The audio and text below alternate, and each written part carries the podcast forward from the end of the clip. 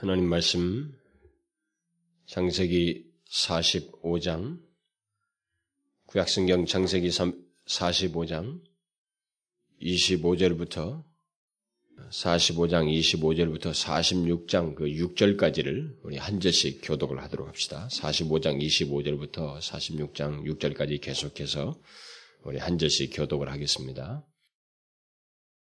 그들이는 이거 지금 이제 그 야곱의 아들들이 말합니다. 그들이 예굽에서 올라와 가나안 땅으로 들어가서 아비 야곱에게 이르러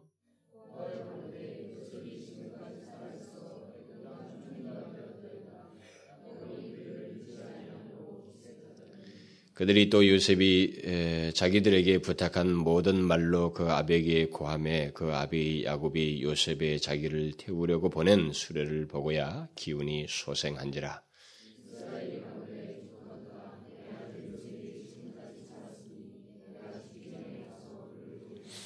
이스라엘이 모든 소유를 이끌고 발행하여 부엘세바에 이르러 그 아비 이삭의 하나님께 희생을 드리니.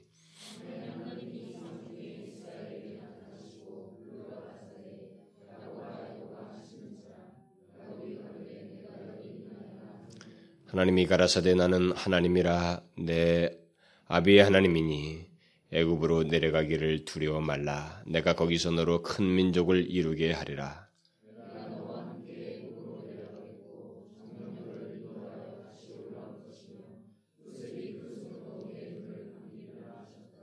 야곱이 부엘세바에서 발행할새 이스라엘의 아들들이 바로에 태우려고 보낸 수레에 자기들의 아비 야곱과 자기들의 처자들을 태웠고 가나안 땅에 와선 재물을 이끌었으며 야곱과 그 자손들이 다 함께 애굽으로 가더라.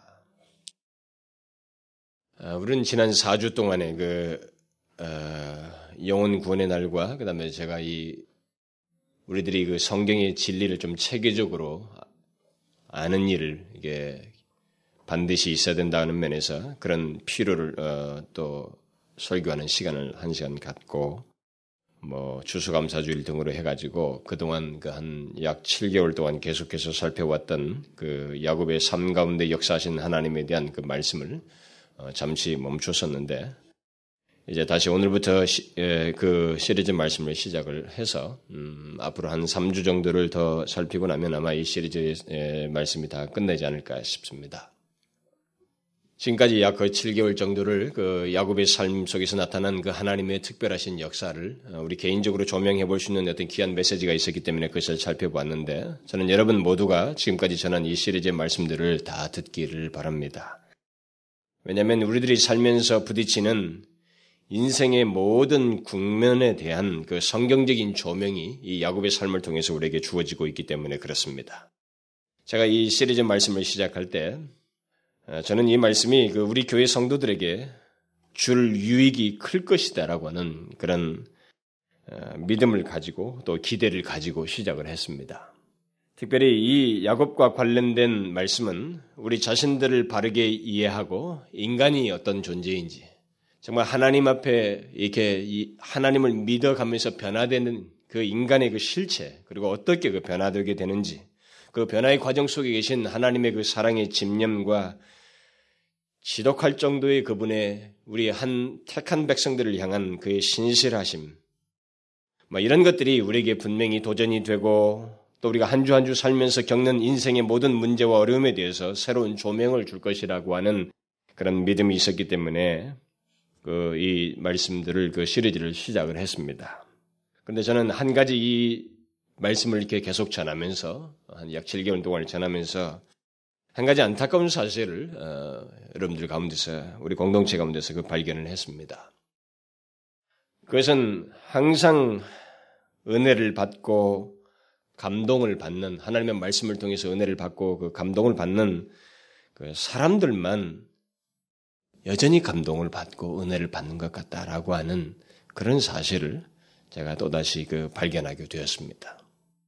저는 이렇게 말씀을 전하면서 또 여러분들을 이게 영혼들을 살피고 이게 목양하는 가운데서 제 마음의 비중은 그래도 항상 하나님의 말씀을 통해서 또 교회 안에 공동체 안에서 은혜를 받는 사람들 그리고 영적으로 이렇게 잘 성장하는 사람들보다는 아무래도 그런 것에 대해서 이렇게 충분한 그 유익을 얻지 못하고 영적으로 잘 장성하지 못하고 어? 항상 은혜를 받, 받아야 할 그때 은혜를 받지 못하는 그런 사람들에게 아무래도 마음의 비중이 갑니다. 그래서 그런 사람들이 때로는 그 말씀을 전할 때 많이 의식이 되기도 하거든요. 그런데 이번 그 시리즈를 통해서 그런 사람들에도 적지 않게 유익이 될까 했는데 여전히 저는 이번에도 하나님의 말씀을 통해서 유익과 그 감동을 얻는 사람들만 얻고 역시 얻지 못하는 사람들은 이번에도 얻지 못하는 것 같다라고 하는 그런 안타까운 사실을 제가 발견하게 됐습니다. 참 그것은 저같이 말씀을 전하는 사람에게 굉장히 안타깝고 마음에 부담스러운 내용이에요. 어, 정말로 하나님 앞에서 그참 제가 어떤 뭐 양심적으로 생겨나는 건지 어떻게 생각하는지 모르지만 제 마음에 상당히 부담스럽고 힘들게 여겨지는 그런 부분입니다. 그런 사람들은 대체적으로 어떤 말씀이 전해지든 심지어 그 사람에게 꼭 필요하고 도움이 될 것 같은 말씀이 전해져도 그 말씀으로부터 실제적인 유익을 얻지 못하는 듯 하기 때문에 참 보는 이로 하여금 안타깝고 저같이 이렇게 말씀을 전하는 자에게는 더더욱이 그 힘들게 여겨져요. 정말 연민을 느끼게 되는 것입니다. 그런데 그런 사람들은 보통 아무리 말씀을 들어도 아, 그들에게는 그 항상 그 어, 특징적인 모습이 있어요. 그런 사람들은 아무리 말씀을 들어도 그 하나님의 말씀을 자신의 삶에 비추기보다는 오히려 자기 생각을 굽히지 않고 자기 자신의 삶의 특수성을 자꾸 얘기해요. 자기 삶의 특수성을 말하면서 전해진 말씀이 역사할 수 있는 우리들에게 전해진 말씀은 반드시 역사하게 되어 있거든요. 그 바르게 받아들이고 그 말씀을 사모해서 듣는 사람들에게 그게 성령께서 하시는 일이란 말이에요. 신적인 역사인데 그 전해진 말씀이 역사할 수 있는 공간을 주질 않습니다. 허락질 않아요. 그들은 자신들이 들은 하나님의 말씀을 자기 자신과 자신의 그 생활 속에 그대로 비추지 않습니다. 오히려 그 무엇인가 토를 달고 뭐 예를 들면 자기만의 환경, 나만의 특수성을 운운하면서 자기 생각과 경험을 말씀보다 우위에 둬요. 자기 생각과 자기의 경험을 말씀보다 더 우위에 둡니다. 그렇기 때문에 그런 사람들은 하나님의 말씀이 꿀보다 더 달다. 주의 말씀이 나를 살리셨습니다. 라고 하는 이런 시편 기자의 말이 도대체 무슨 말인지 알지를 못하는 거예요. 남들이 뭐 하나님의 말씀을 사모한다라는 이런 말이 무슨 말인지를 도대체 모르는 거예요. 예수를 믿어도. 그래서 저는 다시 한번 권면을 중간에 하고 싶어요. 하나님의 말씀이 주는 유익을 얻고자 한다면 하나님의 말씀이 주는 유익은 인생을 새롭게 합니다.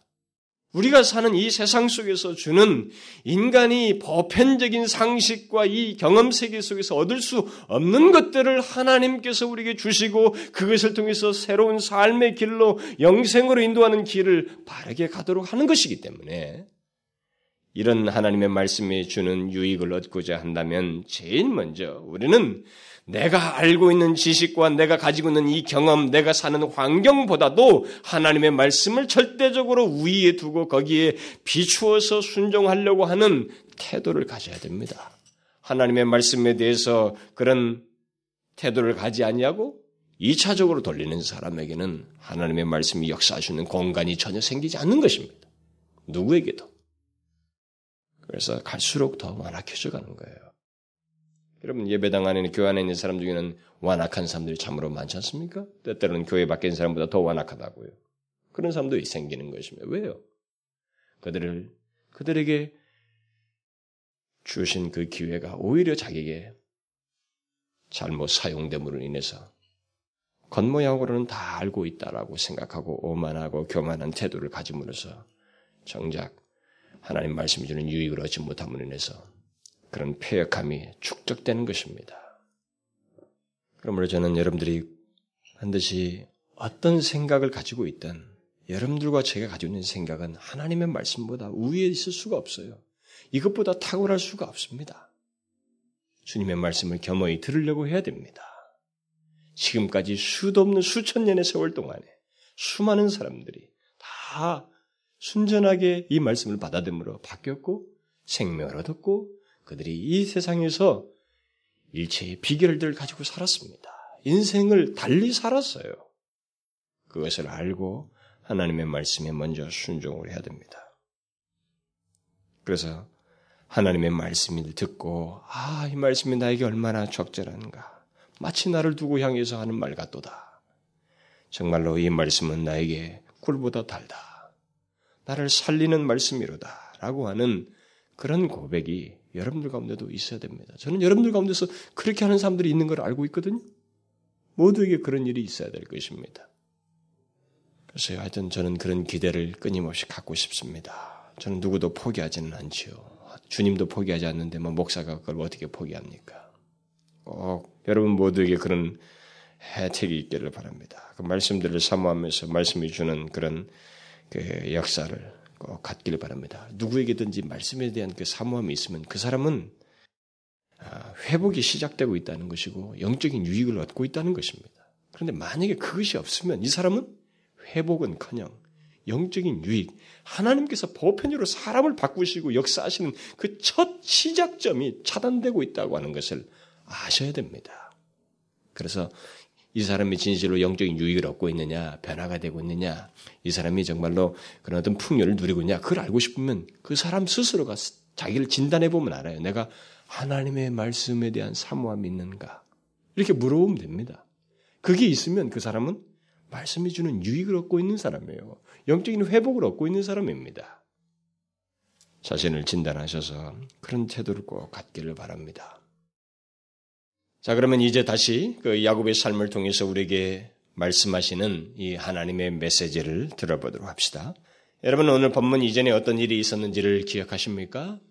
특별히 지난 시간에 이것 말씀 이전에 전해진 말씀을 기억하고 있습니까?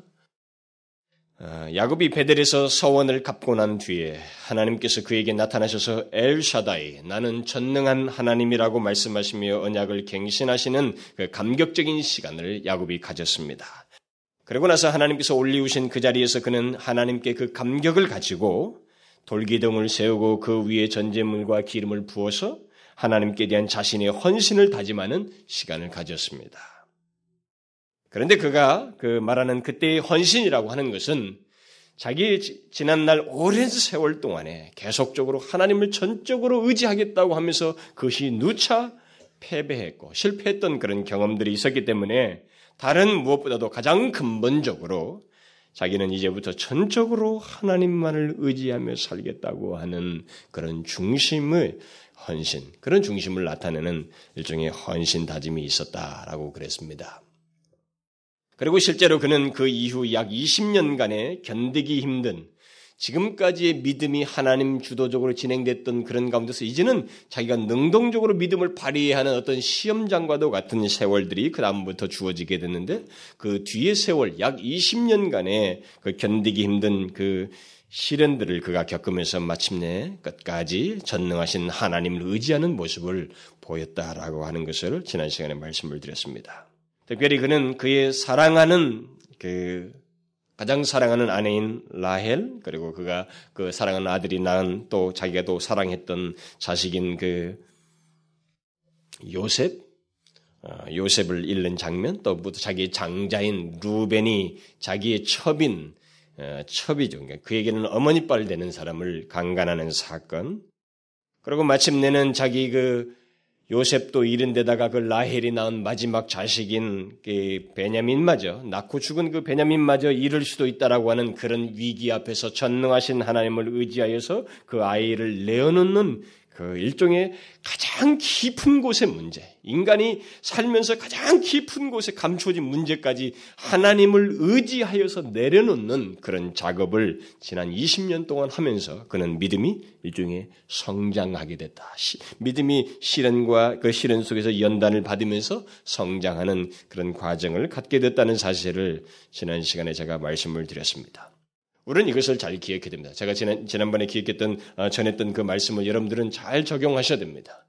하나님은 우리를 빚으시는데 더 영적으로 성숙하게 되는데 인간이 하나님을 더 깊이 알 수 있는 그 과정 속에서는 우리가 가장 사랑하는 나만의 마지막 애착까지도 이것을 진짜 하나님을 의지함으로 내어놓는 이런 작업이 있을 수 있는 거예요. 내가 가장 마음을 쏟고 내가 마지막 집착하고 있는 어떤 관계, 사랑하는 사람, 그리고 또 어떤 일, 이런 것들을 하나님, 주님을 의지하기 때문에 내가 기꺼이 내려놓을 수 있는가? 라고 하는 이 문제에 우리는 봉착하게 된다는 것입니다. 이런 것을 통해서 우리는 하나님을 전적으로 의지하는 것이 무엇인지, 하나님의 백성들의 삶이 무엇인지를 우리는 경험하게 된다는 것입니다. 실제로 지난번 전한 말씀에서 야곱은 정말 그 베냐민 내가 지금까지 죽어도 좋다. 다른 건 다 내 생명까지 내놓더라도 얘만큼은 안 되겠다고 했던 그 베냐민을 마지막에 심히 갈등하면서 인간의 연약함을 드러내면서도 하나님을 의지하여서 전능하신 하나님을 의지하여서 내려놓음으로써 그가 진실로 하나님을 의지하는 그런 삶을 결국 나타냈다라는 것을 말씀을 드렸습니다. 여러분 우리는 잘 기억해야 됩니다. 하나님은 우리에게 있어서 그런 것을 요구할 수 있어요. 그것은 하나님이 우리를 파기하기 위해서가 아닙니다. 우리를 더 나은 대로 이끌기 위해서, 우리에게 궁극적인 유익을 주기 위해서 하나님의 선하신 비밀스러운 지혜에 의해서 그런 일을 하시는 것입니다. 그러니 이런 것은 손해라고 생각하면 안 됩니다. 정말로 하나님을 믿는다면 하나님을 믿는 것의 그 진수가 무엇인지를 그런 것을 통해서 우리가 경험하게 되는 줄 알고 기꺼이 하나님을 전적으로 믿는다고 하는 것을 드러내야 됩니다. 특별히 관계 속에서 우리가 가장 마음을 쏟는 관계 속에서 또 일 속에서 하나님이 우리를 그렇게 다루시고 믿음을 성장케 하신다는 것을 기억해야 됩니다. 오늘 본문은 야곱이 그런 배경 속에서 전능하신 하나님을 믿고 이를지도 모른다고 하는 모를 그 베냐민을 애굽으로 보낸 뒤에 그 다음에 어떤 일이 있게 된지 그 뒤 장면이 이제 오늘 본문입니다. 어떤 일이 있게 됐습니까? 베냐민을 데리고 애굽으로 내려간 야곱의 아들들이 돌아왔습니다. 돌아왔는데 믿겨지지 않을 소식을 가지고 돌아온 것입니다. 그 소식은 요셉이 살아 있으며 그의 그가 애굽의 총리가 되어 있다는 것입니다. 그리고 그가 온 가족을 애굽으로 이주시키기 위해서 수레까지 보냈다는 사실입니다. 야곱의 마지막 집착이었던 베냐민을 내놓고 그가 돌아오기를 노심초사 기대하던 이 야곱에게, 야곱에게 전해진 소식은 도저히 믿을 수 없는 소식이었습니다. 그래서 본문에 기록된 대로 야곱은 그, 그, 그들을 믿지 아니하고 기색하였다라고 기록하고 있습니다. 여기 기색하였다는 말은 거의 기절하게 되었다는 것입니다. 뒤에 소생했다는 말이 다시 나오는 걸 보게 되면 야곱은 믿을 수 없는 소식을 듣고 일시적으로 숨이 끊어진 것 같은 무감각한 상태에 있게 되었다는 것을 시사해 주고 있는 것입니다. 그는 이 소식을 믿을 수가 없어서 순간적으로 거의 기절하다시피 한 것입니다. 그러니까 굉장히 혼란을 겪은 거예요, 이 사람이요. 그러나 상세한 내막을 요셉이 전하라고 한 그 얘기를 다 상세히 듣고 또 요셉이 보낸 그 수레를 보고서야 모든 것을 믿게 되었습니다. 그가 들은 소식은 알고 보니까 너무나 기쁜 소식이었어요. 그의 사랑하는 아들이 죽지 않고 살아있다는 것, 이것은 야곱에게 마치 죽은 자가 부활한 것과 같은 놀라운 소식이었습니다. 당연히 베냐민에게도 아무 일이 없는 것입니다. 그리고 또 요셉이 예굽의 총리가 되어서 기근이 심한 그때의 온 가족을 위해서 모든 것을 준비해 놓았다고 하는 이런 소식을 더불어서 듣게 됐습니다. 그야말로 모든 것이 좋습니다. 모든 것이 기쁜 소식이고 야곱에게는 말할 수 없는 좋은 소식입니다. 그래서 결국 야곱이 터트린 말이 무엇입니까? 조카도다. 그동안 얼마나 힘든 시간들을 이 사람이 보냈습니까? 라헬을 잃고 요셉도 잃고 베냐민까지 잃을 수도 있다는 생각에서 마음고생을 굉장히 했습니다. 정말 죽고 싶다고 그랬습니다. 요셉이 죽을 때 나도 무덤에 내려가겠다고 그랬습니다. 베냐민을 내놓을 때 자기의 생명과도 바꿀 수 없는 것처럼 말을 했습니다. 지난 20년은 기쁜 일보다는 슬픈 일이 더 많은 듯 했고 모든 일들은 너무나 충격적이고 그 마음에도 고통도 오래도록 지속되는 것들이었습니다. 그동안 그는 인간적인 연약함과 한계스러운 모습을 보내면, 나타내면서까지 정말로 이 모든 위기들을 견디기 힘든 그런 위기들을 겪으면서 보내었습니다. 그렇지만 마지막에는 하나님을 의지하면서 그런 일들을 잘 감당했습니다. 그런데 그 같은 그 믿음의 시련 이후에 어떤 일이 있게 됐는지를 오늘 본문은 우리에게 말해주고 있습니다. 뭡니까? 깊은 만족이에요. 감격스러운 만족입니다. 이제 모든 것을 잃어도 여한이 없다고 할 만한 만족을 이 사람이 맛보게 되는 것입니다. 여기서 우리가 한 가지 기억할 것이 있습니다. 그것은 우리 그리스도인들의 믿음의 삶에는 바로 이 같은 만족이 반드시 뒤따른다는 것입니다. 하나님을 의지하여 사는 자, 또 믿음을, 믿음을 발휘하여 사는 자는 그것 때문에 시련이 있습니다. 내가 믿음만 없으면 시련이라고 할 만한 게 없어요. 이 세상에서. 그냥 모든 것을 느끼는 대로, 뭐 자기가 흐르는 대로, 뭐 생각하는 대로, 자기 행동대로 얼마든지 그대로 행하면 돼버리는 것입니다. 그렇지만 내가 믿음을 가지고 살려고 할 때, 하나님을 다른 것을 의지하지 아니하고 하나님을 의지하려고 할 때, 여기에는 시련이 뒤따릅니다. 타협하지 아니하고 사는 이 문제로 인해서 믿음의 삶에는 반드시 시련을 겪게 돼요. 그러나 오직 하나님만을 의지하며 살, 살려고 할 때, 거기에는 그 시련만 있는 것은 아닙니다. 믿음의 시련은 반드시 만족을 뒤에서 갖게 됩니다. 우리가 사는 이 세상 속에서 그것을 중간중간 경험하기도 합니다. 이 야곱이 경험한 것처럼 믿음이 시련이 있다가 뒤에 하나님께서 우리를 그 시련 이후에 어떤 하나님의 특별하신 배려와 아 선하신 뜻이 이런 것이 있었구나라고 하면서 또다시 그런 하나님의 놀라운 뜻으로 인해서 우리가 만족하는 일을 경험하게 됩니다. 그러나 여러분과 저는 그뿐만 아니라 이 세상에서의 믿음의 삶을 회고하면서 궁극적으로 족하도다.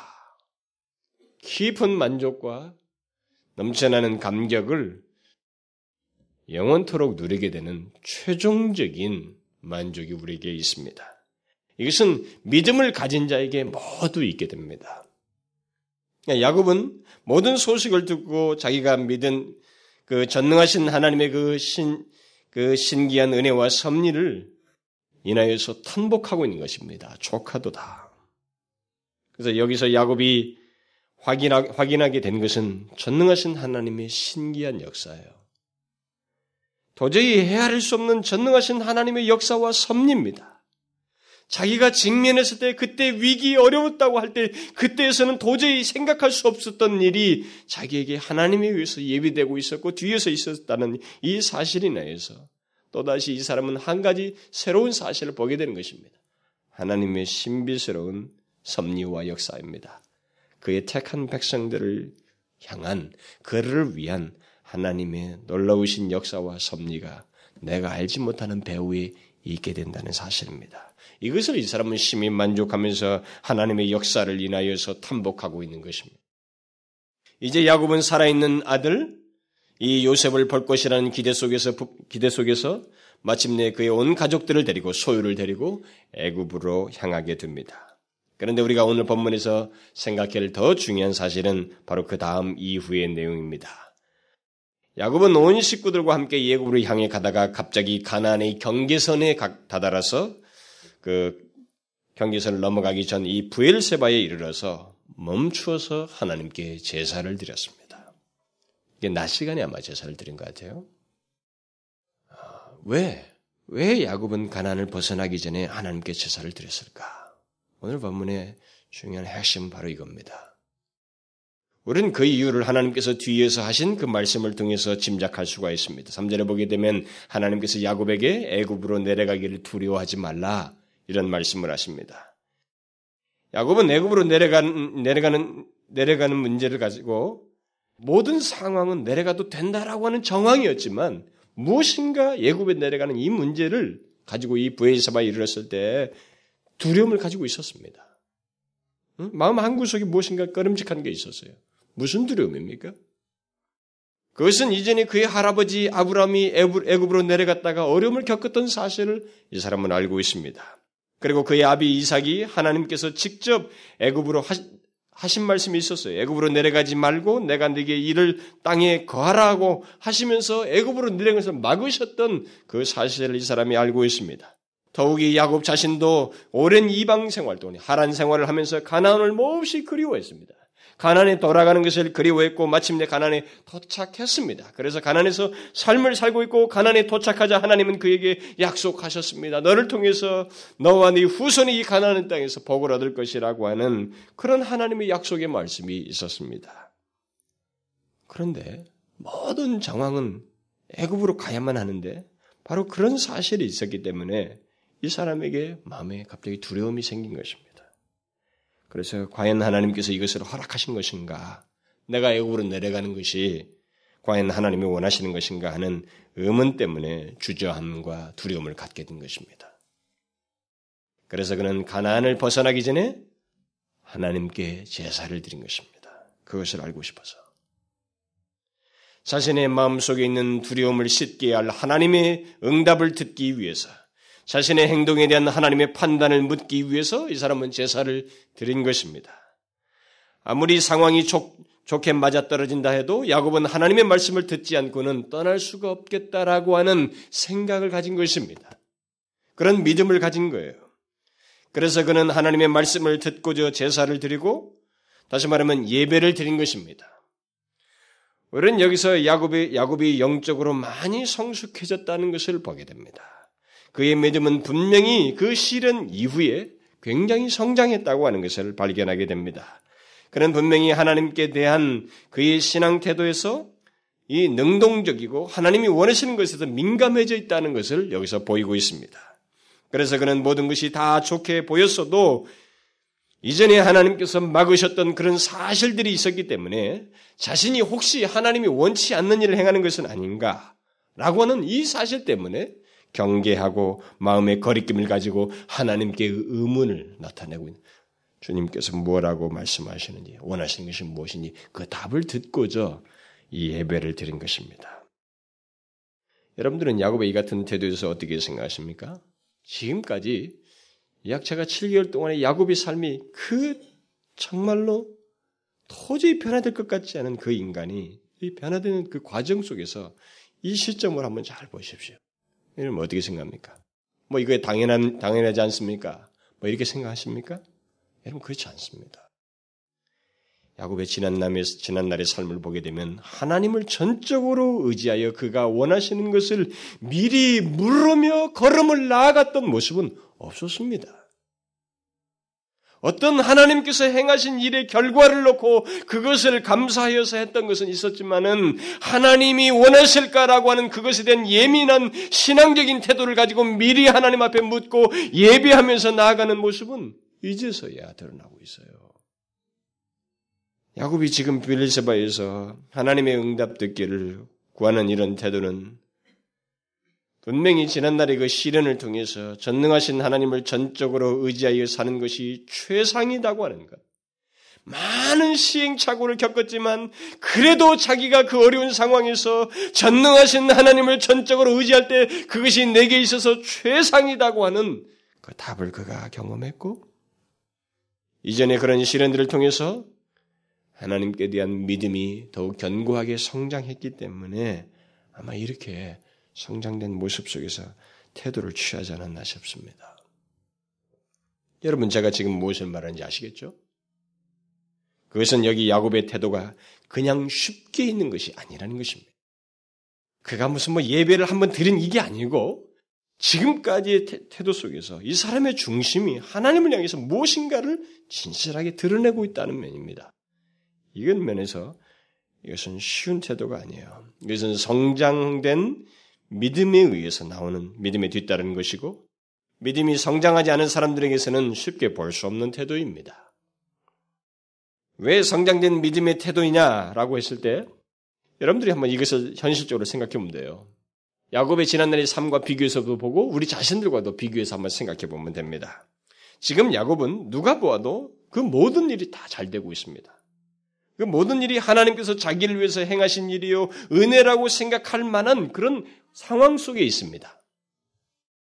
요셉이 그의 형들에게 말한 대로 이 모든 일은 하나님께서 미리 준비한 것이다.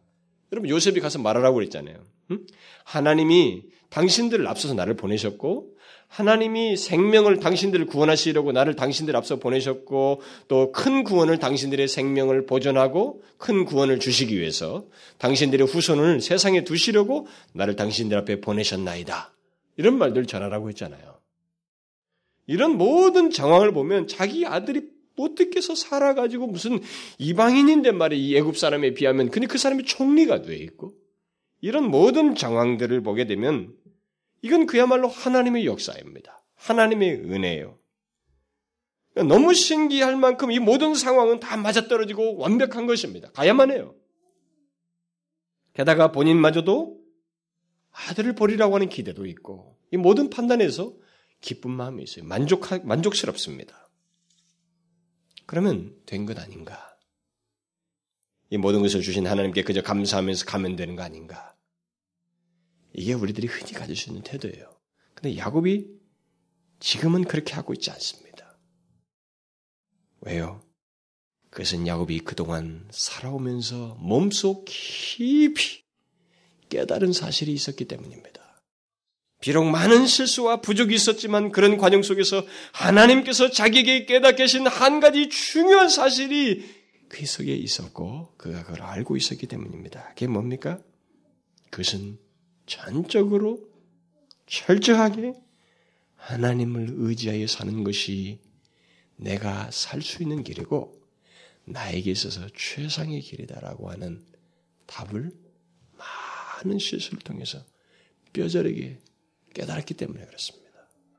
하나님을 의지하는 것은 상황이 안 좋을 때만 하는 것이 아닙니다.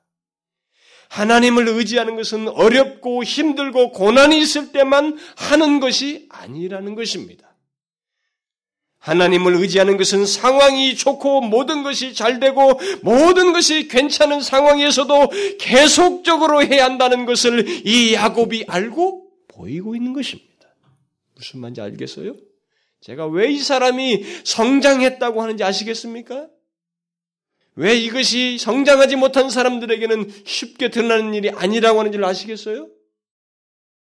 상황이 좋든 나쁘든 하나님을 의지하지 않으면 그것으로 인한 결과는 하나님으로부터 멀어지고 위기에 처한다고 하는 것을 야곱은 이미 경험했습니다. 분열 경험 이후에. 분열 사건 이후에 어려운 문제가 에서 사건이 딱 해결되고 나니까 목초지가 있고 좋은 환경 속에서 모든 문제가 확 막힌 것이 다 뚫어진 것처럼 편안해졌습니다. 좋은 환경 속에서 이들이 금방 한 게 뭡니까? 하나님을 그 분열 사건 이전에 의지했던 태도를 싹 망각한 것입니다. 문제가 있을 때 굉장히 하나님을 의지했어요. 그것이 해결되자 그는 하나님을 의지하지 않았습니다. 그래서 그가 어떻게 됐어요? 세겜에서 위기에 맞게 된 것입니다. 죽을 위기에 맞았던 거죠. 보통 인간은 그렇습니다. 큰 어려움과 위기에 빠질 때, 아이고, 하나님, 살려주십시오. 그때서야 하나님을 의지하는 게 보편적이에요. 믿음이 있다고 하는 삶도 그 정도 수준에서 보통 머뭅니다. 그러나 믿음이 성숙한 사람은 어려울 때뿐만 아니라 모든 것이 좋을 때에도 마치 하나님께서 모든 것을 선하게 또 복되게 인도하신 것 같을 때에도 하나님을 더욱 의지한다는 사실입니다. 야곱이 지금 바로 그렇게 하고 있는 것입니다. 왜 그가 성장된 믿음을 가지고 있다고 하는지 아시겠죠? 사람들은 보통 환경이 좋아지면 문제가 해결되면 만족스러운 상황이 있게 되면 하나님을 의지하는 데서 멀어지고 좋을 때에는 그전 같지가 않은 것이 보편적인데 야곱은 자 만족스러운 상황에서 하나님께 묻고 있습니다. 주님을 의지하면서. 여러분 사사기를 아시죠? 사사기에 계속적으로 반복되는 사이클이 무엇입니까? 고난. 그래서 울부짖음. 구원해 주십시오. 구원자를 사사를 보내서 구원하시면 평안해지면 다시 안위함으로 떨어집니다. 그걸 반복하는 거예요. 인간이 그렇습니다. 그 400년 동안에 인간이 어떻게 한결같이 그렇습니다. 뭐 한 번 사사 때 경험했으면 한 세대 40년, 50년 한 세대 경험했으면 거기서 그것이 교훈이 돼야 되는데 새로운 세대는 또 똑같이 하는 거예요. 이전에 아버지가 경험한 것하고 나하고는 또 다른 거거든요. 새로운 사람, 나는 괜찮을 거라고 생각을 하면서 그 다음 세대는 똑같은 일을 똑같이 하는 거예요. 인간은 이 일을 반복하는 것입니다. 이런 안이한 생활에 인간이 쉽게 빠지는데 이, 이 야곱은 진짜 성숙해졌어요. 성숙해졌습니다. 그는 하나님께 묻고 있는 거죠. 아니할 상황에서 하나님께 묻고 있는 것입니다. 그래서 그가 이전에도 다짐한 바가 있었고 또 시련을 통해서도 분명히 깨달은 바대로 이 모든 것에서 하나님을 의지하는 자신의 삶을 이렇게 드러내는 것입니다. 제가 여러분들 이 야곱 설교를 하면서 이 하나님을 의지하는 문제를 굉장히 중요하게 시종일관 얘기를 하고 있습니다만 저는 이 얘기를 했습니다. 이게 쉬운 것 같은데 아니라는 것입니다. 인간의 본성은 그걸 허락을 안 합니다. 그거 쉬운 거 아니에요. 여러분 자신을 보십시오. 안 됩니다는 말을 제가 수도 없이 듣고 있거든요. 사람들에게. 하나님을 의지하십시오. 안 됩니다, 목사님. 알고는 있는데 안 됩니다. 안 된다는 말을 자꾸 하는 거예요. 사실상은 안 한다는 말이 사실이에요. 근데 안 한다는 말 대신에 안 된다고 하는 수동형을 쓰는 거예요. 안 하고 있습니다, 사람들. 이걸 안 해요. 그러나 여러분, 이 야곱이 오랜 인생을 통해서 뭐 환경이 그렇게 좋아지고 부자가 되어도 자기의 인생에 있어서 이제 최고의 비결은 다른 게 아니다라고 하는 답을 가지고 그걸 이렇게 실천하는 거예요. 환경이 좋아진 상황에서. 그게 믿음이 성장했다는 거예요. 여러분 그런 면에서 보면 우리 자신들은 어떻습니까? 시련이 있을 때 어려움이 있을 때 마음의 불편함이 있고 또 혹시 그런 위기가 있을 때 그때만 하나님을 찾습니까? 아니면 우리에게 실제 모든 문제가 해결되고 상황이 괜찮을 때도 하나님을 찾고 의지합니까? 여러분 자신들은 어떻습니까? 우리 자신들 한번 보십시오. 만일 우리가 어려울 때만 하나님을 찾고 의지한다면 우리가 믿음이 어리다고 하는 하나의 증거인 것입니다. 여러분, 믿음은 시련 속에서 연단의 과정을 통해서 성장하게 됩니다. 그리고 그런 과정을 통해서 더욱 분명해지는 한 가지 태도가 우리에게 각인되게 되어 있습니다. 그건 뭐냐면, 하나님을 의지하여 산다는 것은 내가 어려울 때든 최고의 상태에 있을 때든 기쁨이 넘치고 만족스러운 상황이 있을 때든 그때도 하나님을 의지하는 것이다. 라고 하는 것을 깨닫는 거예요. 그것이 야곱이 오랜 시련을 통해서 얻은 결론입니다. 이 인간이 이 야곱이라고 하는 믿음의 족장이 그 중요한 결론을 우리에게 남겨줬어요. 여기 기록에서. 하나님은 우리에게 그것을 계시해 주고 있는 것입니다. 자, 그러면 야곱의 그런 믿음의 태도에 대한 하나님의 반응이 어떤가를 보셔요. 야곱이 하나님을 의지하는 마음으로 하나님의 뜻을 묻는 제사를 드린 것에 대해서 하나님께서 어떻게 답을 주시고 있습니까? 하나님은 우리의 진정한 태도, 진실로 하나님을 의지하는 자의 간구와 도움에 대해서 결코 좌시하지 않는다고 하는 것을 그대로 보여주고 있습니다. 하나님은 그 밤의 이상 중에 야곱에게 나타나셔서 친근하게 야곱을 부르십니다. 야곱아, 야곱아. 두 번이나 야곱아, 야곱아라고 부르신 것은 야곱에 대한 하나님의 친밀감을 나타내는 것입니다. 그러자 야곱은 즉각적으로 하나님 앞에 반응합니다. 내가 여기 있나이다. 야곱의 이 같은 반응은 하나님께서 무엇을 말씀하시든지 듣겠습니다. 받아들이겠습니다. 라고 하는 야곱의 즉각적인 반응입니다. 저는 이 장면을 가만히 보면서요. 그 야곱을 가만히 생각해 그 현장에 제 자신을 약간 대주해서 내 자신의 삶에 비춰서 보게 될 때, 음? 이 장면을 보면서 정말로 아름답다고 생각이 돼요. 너무나 아름다운 모습이라고 생각이 됩니다. 그러나 한편 야곱이 이렇게 되기까지 얼마나 많은 시련과 시간을 소비했습니까? 그렇죠? 여러분들이 하나님의 말씀이 여기서 전해지고 여러분들에게 어떤 도전이 되고 깨달음이 주어지면 그것을 내가 여기 있나이다, 듣겠나이다 라고 반응합니까? 하나님께서 우리를 부르시면서 우리에게 권면하시는 이 말씀에 내가 듣겠나이다 하고 반응하느냐 말이죠. 그렇습니까? 그것이 가장 아름다운 모습이에요. 하나님께서 우리를 향해서 이 세대의 유혹이 있지만은 그 가운데서 너가 살 길이 이것이라고 말씀하신 것을 야곱처럼 내가 듣겠나이다라고 하는 심정으로 하나님 앞에 반응한 관계가 가장 아름다운 하나님과 우리 사이 관계라 이 말입니다. 그렇습니까?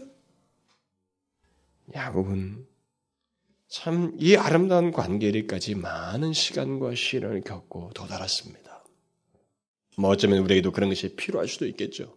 그렇게 해서나 우리가 우리도 도달했는지 모르겠습니다. 그러나 이 계시가 주어진 이상 저는 그것을 말하는 거예요. 얼마든 이 계시를 통해서 우리는 유익을 얻을 수가 있는 것입니다. 이 아름다운 관계를 관계를 가질 수가 있다는 거예요. 하나님께서 우리에게 하시는 말씀에 대해서 완전히 듣고자 하는 마음. 이전에 그게 없었던 이 야곱이 태도를 취한 이런 태도를 우리는 깨닫고 취할 수 있잖아요. 이것은 너무나도 아름다운 모습입니다. 믿음의 족장다운 모습으로 그가 성장했다는 것을 보여줍니다. 하나님은 그런 야곱에게 너무도 적절한 말씀, 그 야곱이 만족할 만한 말씀을 뒤에서 해주십니다. 나는 하나님이라. 내 아비의 하나님이니 예굽으로 내려가기를 두려워 말라. 내가 거기서 너로 큰 민족을 이루게 하리라. 내가 너와 함께 애굽으로 내려가겠고 정령 너로 인하여 다시 올라 올 것이며 요셉이 그 손으로 내 눈을 감기리라. 무엇을 말씀하십니까? 하나님은 야곱을 안심시키시면서 세 가지 약속을 해주십니다. 우리가 여기서 제일 먼저 생각할 수 있는 약속은 마음의 두려움을 가진 그에게 내가 너와 함께 애굽으로 내려가겠다고 하는 하나님의 약속입니다. 이 약속은 야곱에게 가장 큰 위로가 되고 안도감을 갖게 하는 것이었습니다. 하나님은 아비 이삭에게 애굽으로 내려가지 말라고 했는데 자기에게는 내려가라 내가 너와 함께 가겠다고 말씀하셨어요. 그러니 이 얼마나 놀라운 약속이에요? 이 사람이 자기 가족들과 데리고 왔는데 조금도 두려움이 안 생기는 겁니다. 이제는 문제가 거리낌도 없어져 버렸어요. 애굽으로 가는 자기 자신들에게 있어서 마음의 편안함이 생겼습니다. 그뿐이에요. 하나님은 자신이 애굽과 아니 자기 야곱과 그의 가족을 애굽으로 보내는 그 목적이 있다는 것을 말해주고 있습니다. 내가 거기서 너로 큰 민족을 이루게 하리라. 야곱은 지금 자신의 이동이 하나님의 뜻이요, 하나님의 계획에 따른 것이라는 하나님의 놀라운 메시지를 듣고 있습니다. 그는 하나님의 한마디 한마디가 그의 마음을 시원케 하고 만족스럽게 하는, 그리고 평안케 하는 말씀을 듣고 있습니다. 야곱은 하나님의 말씀을 들으면서 황홀해지는 거예요, 지금. 이 모든 메시지가. 그런데 무엇보다도 그의 마음을 편안하게 하는 하나님의 말씀은 그 다음의 말씀입니다. 야곱이 애굽으로 내려가면서 가장 궁금해하는 것이 있었다면 그것은 하나님께서 자기와 그의 후손이 가난해서 복을 받겠다고 했는데 내가 이렇게 가족을 다 데리고 간다면 어떻게 될 것인가라고 하는 이것이 이 사람이 가장 궁금한 것이었는데 하나님은 그 문제에 대해서 역시 마치 모든 것을 아시기라도 하듯이 대답을 해주시고 있습니다. 내가 정령 반드시 너를 인도하여 다시 올라오게 할 것이다. 하나님은 내가 반드시 너를 인하여서 다시 이곳으로 올라오게 할 것이다. 이렇게 말씀하시고 있습니다. 야곱은 물론 그의 후손을 후에 가나안으로 다시 돌아오게 하실 것임을 하나님께서 말씀해 주시고 있습니다. 그리고 이것은 궁극적으로 야곱과 그의 후손이 반드시 하나님께서 약속하신 유업을 받게 될 것이다. 라는 하나님의 특별한 말씀입니다. 야곱에게 있어서 이 약속은 굉장히 중요한 것입니다. 왜 그러냐면 그것은 야곱이 하나님의 유업을 받는 문제, 이 문제가 지금 이 상징적으로 결부되어 있기 때문에 그렇습니다. 가나안은 바로 그것을 상징합니다. 가나안은 하나님께서 약속한 유업이요, 더 나아가서 영원한 하나님의 그 영원한 유업을 상징하는 것입니다. 근데 야곱에게 지금 그것을 약속하시고 있는 거예요. 그러니까 야곱은 이 사실을 들었을 때 자기에게 너무 중요한 얘기를 하나로 듣는 것입니다. 사실 이 야곱은 이제 일체의 비결을 터득한 사람이거든요. 인생을 살면서 무엇이 중요한지를 알게 된 것입니다. 그러니까 애굽에 돌아가서 애굽에서 그 부유함을 자기 아들이 총리이니 이제 누리게 될 부유라든가 무슨 영화라든가 뭐 권세자가 되는 이런 것도 상상할 수 있겠는데 그게 이 사람에게 중요하지가 않았어요. 그것보다는 이 세상에서의 그 어떤 부여보다는 하나님께서 약속한 유업을 받는 것, 하나님의 유업을 받는 것, 그것이 이 사람에게 가장 필요로 한 것인데 그걸 하나님께서 약속하시고 있는 거예요. 이제 이 사람은 모든 답을 듣게 된 것입니다. 하나님께서 시원케 하는 답을 다 주셨어요. 그리고 마지막으로 요셉이 그의 눈을 감길 것이다 라는 말씀을 덧붙입니다. 이 말은 그의 사랑하는 아들이 그의 최후를 지킬 것이다 라는 말일 수도 있지만 요셉이 그의 뒤를 이을 것이라고 하는 그런 암시를 해주고 있습니다. 자, 저는 이 내용을 뭐 상세하게 이제는 설명할 마음은 없어요. 전체적인 흐름과 관련해서만 말씀을 드리려고 합니다. 결론적으로 한 가지를 덧붙이고 싶어요. 여러분은 지금 하나님께서 이 야곱이 그 주님께 의문을 던지면서 하나님을 의지하여서 답을 듣고자 하는 그 예배를 드린 것에 대해서 그 밤에 즉각적으로 답을 하셨는데 그 답으로 주신 이 내용들을 보면서 혹시 여러분 무엇을 생각하십니까? 저는 여기서 다시 한번 어, 하나님의 그 놀라우심을 보게 돼요. 저는 하나님을 전적으로 의지하는 자를 향해서 하나님이 어떤 열심을 가지고 계시는가를 여기서 저는 다시 보게 됩니다. 하나님을 전적으로 의지하는 것이 우리에게는 실패이다. 이것은 안 될 것이다. 오히려 그건 뻔하다. 어떻게 믿어? 라고 하는 마음이 우리에게 생길 수 있는데, 하나님을 전적으로 의지하는 자를 향해서 하나님이 가지신 마음이 어떠한지, 주님의 열심이 무엇인지, 하나님의 최선이 무엇인지를 우리에게 계시해 주고 있다고 믿습니다.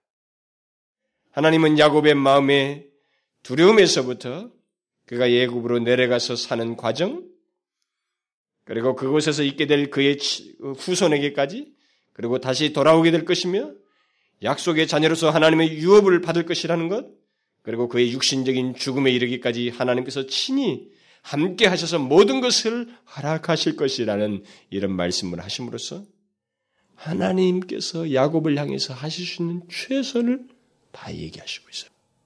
뭡니까? 그를 의지하는 자녀에게 하나님은 자기 자신이 하실 수 있는 최선을 다해 주신다는 거예요. 여러분 이 사실을 아십니까? 우리는 믿음이 없이는 이 경계선을 넘지 못합니다. 믿음이 없이는 이런 경험조차도 할지 못하고 알지도 못해요. 이 야곱이 이런 하나님의 응답을 들으면서 마음 뿌듯하게 확신을 가지고 예굽을 향해서 갈 수 있었던 것은 그가 하나님을 전적으로 의지했기 때문에 된 것입니다. 이것을 아셔요? 그러므로 하나님을 전적으로 의지하는 것을 알지 못하면 하나님의 최선이 무엇인지를 알지 못하게 되는 것입니다. 예수를 믿으면서도 그의 백성들을 향한 하나님의 최선이 무엇인지, 하나님의 열심이 무엇인지를 알지 못한다면 이상한 거예요. 그가 아직도 하나님을 전적으로 의지하고 있지 않다는 것입니다. 여러분들은 이 사실을 아십니까? 이것을 믿고 하나님을 의지하느냐는 거예요. 아직 이런 것이 무엇인지, 이런 하나님의 인격적인 역사가 무엇인지를 알지 못하고 있습니까? 그렇다면 그 사람은 여기서 비결을 배워야 됩니다. 이 계시의 말씀을 통해서 한 가지 놀라운 사실을 발견해야 됩니다. 전적으로 하나님을 의지하는 거예요. 전적으로 의지하는 거예요. 저는 옛날에 부흥사가 믿져야 본전 아닙니까? 그 믿어보십시오라고 말하는 걸 들어봤습니다. 그거 아니에요. 믿져야 본전이라는 생각이 아닙니다. 이것은 다른 길이 없어요. 내가 하나님의 자녀이면 정령 내게 있어서 최상의 길은 그 길입니다. 하나님의 자녀가 아니라면 이 문제가 너무 허무맹랑하고 도대체 뭐야? 보이지도 않는데 뭘 붙잡으라면 무슨 물질적인 근거가 있다고 물증이 있다고 도무지 통하지 않습니다. 오직 믿음을 소유한 사람. 하나님의 자녀에게만 이것은 허락될 수 있고 알 수 있는 일이에요. 전적으로 하나님을 의지하는 것입니다. 지난 시간에 전했던 그 내용에서처럼 가장 사랑하는 것, 내가 가장 집착하는 것까지도 하나님을 의지하기 때문에 기꺼이 내려놓을 수가 있어야 됩니다. 그런 자에게 하나님은 자신의 최선을 보이시는 거예요. 이 야곱이 야곱에게 필요한 하나님의 최선을 보여주시는 것입니다. 모든 것이 잘 되고 만족스러운 상황 속에서도 하나님을 의지하는 그 사람을 향해서 하나님은 자신의 최선을 보여주시는 거예요. 우리는 그런 태도가 필요합니다. 모든 상황 속에서도 하나님의 음성, 음성을 들으며 살고자 해야 된다는 거죠. 그런 자에게 하나님은 머뭇거리지 않는다는 거예요. 하나님은 그런 자에게 자신의 최선을 나타내십니다. 설사 아무런 문제가 없고 모든 것이 잘 되는 것 같은 상황이 있다 할지라도 하나님, 하나님께 의지하면서 묻고자 하는 사람에게 하나님은 그가 생각한 것까지 다 아시는 모습을 보이셔요. 여러분 보십시오. 뭘 얘기했겠어요, 이 사람이. 지금 하나님의 응답은 너무나 정확합니다. 그리고 야곱의 깊은 것까지 다 얘기하고 있어요. 마치 가장 필요로 한 내용들을 다 거론하고 있습니다. 여러분 잘 아십시오. 이것은 믿어야 됩니다. 이것을 믿고 하나님을 의지하는 실제적인 모습이 있을 때 우리가 이런 하나님의 최선, 하나님의 열심을 우리가 체험하게 되는 거예요. 알게 되는 것입니다. 아, 진실로 하나님은 그의 백성들 향해서 그를 의지하는 자 향해서 자신이 얼마나 우리를 향해서 집요하게 간섭하시고 돕고자 하는지 그의 최선이 무엇인지 이제 알겠도다라고 하는 고백을 하게 되는 것입니다. 여러분 예수를 믿으면서 이걸 알아야 되잖아요? 하나님을 믿으면서도 이것을 모를 수 있습니까? 이것을 모르면서 신앙생활 할 수 있나요? 여러분 우리는 알아야 됩니다. 우리의 특권이에요. 하나님은 이런 관계 속에서 우리를 대하시고 너의 눈 감기는 순간까지도 내가 함께하여서 모든 일을 할 거라고 하는 하나님의 선하신 배려를 우리가 듣게 되는 거예요. 여러분, 하나님께서 우리에게 어떤 일을 우리가 허락하시든 우리가 만나는 환경과 현실 이 모든 것 속에서 하나님이 궁극적으로 뭘 원하시는지 아시죠? 다 우리를 잘 되게 하시는 거예요. 로마서 있는 것처럼 모든 것이 협력하여 선이 되게 하는 거예요. 하나님의 백성들의 삶은 결과적으로 선이 되게 하시는 거예요. 그게 하나님의 뜻이에요. 그러니까 그것을 믿고 그를 의지하는 것입니다. 전적으로. 그런 자에게 하나님은 자신의 최선을 보이십니다. 이걸 믿으셔야 돼요. 믿으시면 주께서 보이시는 최선을 경험하게 됩니다. 저는 하나님께서 하신 말씀을 경험하길 바래요. 믿고 체험하길 바랍니다. 현실 속에서 삶 속에서 하나님이 함께 하시고 동행하시고 애굽까지 내려가시겠다고 하는 하나님의 걸음을 경험하는 일이 하나님의 백성들에게 있어야 된다는 거죠. 그건 믿는 사람에게 있는 거예요. 믿으셔야 됩니다. 그런 하나님의 최선을 경험하십시오. 기도합시다. 하나님 아버지, 저희들이 처음 하나님 앞에 섰을 때 우리가 얼마나 뻣뻣하고 폐역해 있었습니까? 우리는 하나님 앞에 마치 내가 나와주는 것처럼 생각하면서 교회를 나왔었습니다. 정말로 하나님을 전적으로 의지하는 것이 무엇인지도 알지 못한 채, 믿음이 무엇인지도 알지 못한 채 뻣뻣하게 있었습니다. 그런 저희들을 하나님께서 빚으시고 빚으셔서 야곱처럼 하나님을 전적으로 의지하는 길을 가르쳐 주시고 그것을 배워나가게 하여 주심을 감사합니다. 오 하나님 우리가 어려울 때뿐만 아니라 아무리 상황이 좋다 할지라도 하나님의 음성을 듣기를 원하며 주께서 무엇이든 말씀하시면 그 말씀이 나에게 답인 줄 알고 그 말씀을 따르고자 하며 하나님의 원하시는 것에 민감해 있는 저희들 되게 하여 주옵소서. 어쩌든지 하나님을 의지하는 전적으로 의지하면서 살고자 하는 심정으로 사는 저희들 되게 하여 주옵소서. 예수 그리스도의 이름으로 기도하옵나이다. 아멘.